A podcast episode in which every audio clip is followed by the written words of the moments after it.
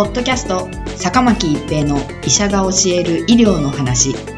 この番組は大学病院の内科医であり医学博士である坂巻が疾患や予防医療といった医療に関してお話しする番組です。それでは今回の番組をお楽しみください。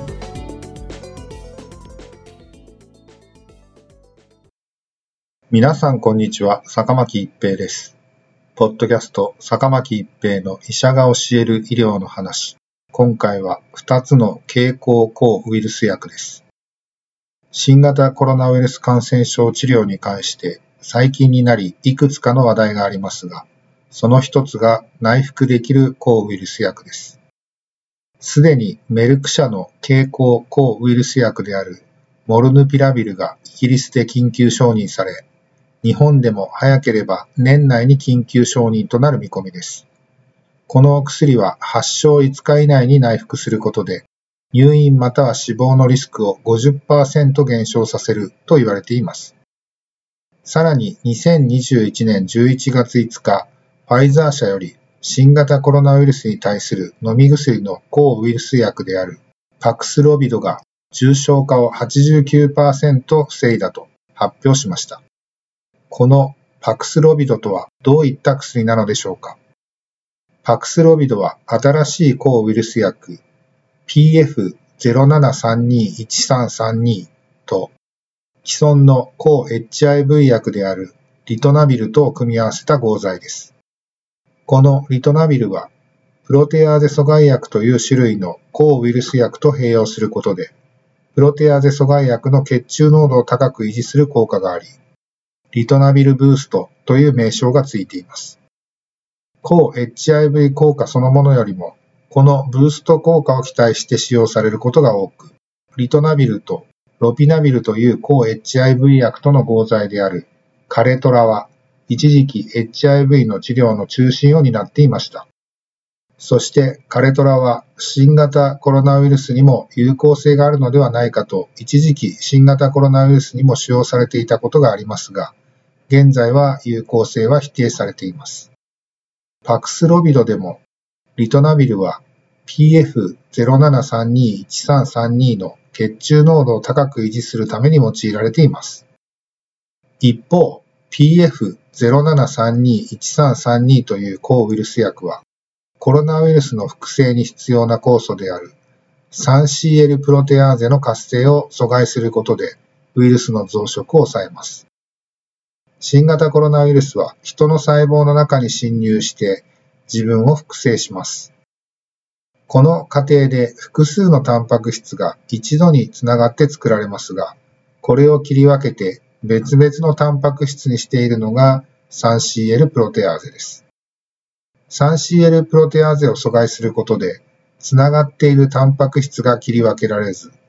ウイルスの複製がストップします。中国の武漢から広がった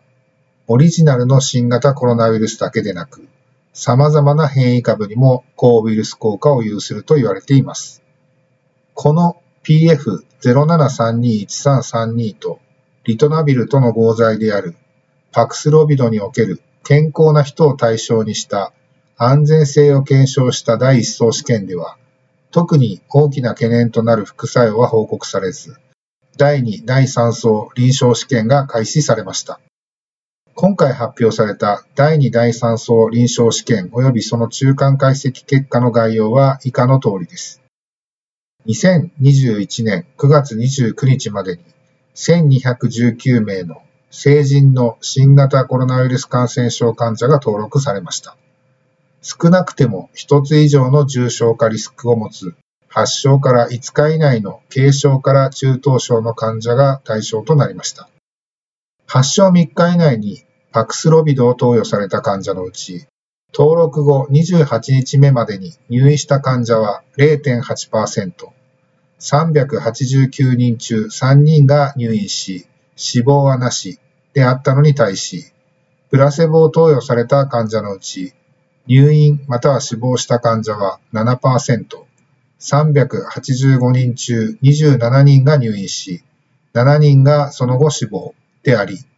パクスロビドは入院または死亡のリスクを89%減少させたとされています。飲み薬での新型コロナウイルス治療薬の意義は非常に大きいと考えられます。現在は重症化リスクのある酸素投与を必要としない軽症・中等症患者には抗体カクテル療法、カシリビマブ、イムデビマブとソトロミマブのモノクローナル抗体が使用できるようになっていますが、どちらも原則点滴での投与となっています。カシリミマブ、イムデビマブはやむを得ない場合には皮下投与も可能になりましたが、内服に比べればかなりハードルは高くなります。飲み薬であれば医療者にとっても点滴準備などが不要となり、診断時に速やかに処方することができるようになります。第5波ではワクチン接種が進み、重症化率、死亡率が低下しましたが、モルヌピラビルやパクスロビドが承認されれば、新型コロナウイルス診療にとっては大きな進展となることが期待されます。ポッドキャスト、坂巻一平の医者が教える医療の話。今回は2つの経口ウイルス薬でした。ありがとうございました。ポッドキャスト坂巻一平の医者が教える医療の話今回の番組はいかがでしたか？次回の番組もお楽しみに